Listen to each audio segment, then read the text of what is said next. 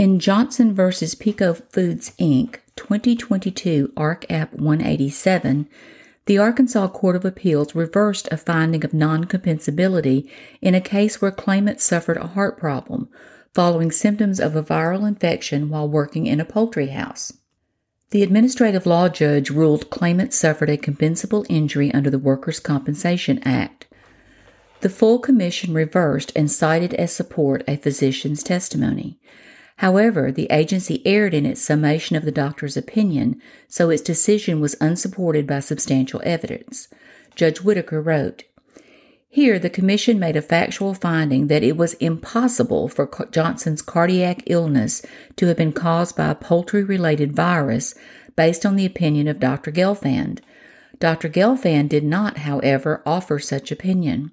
Instead, he said he was unaware of such a virus and that Johnson's long duration symptoms were not consistent with a virus. Thus, the Commission misconstrued what he actually said, and its conclusion is based on a misstatement.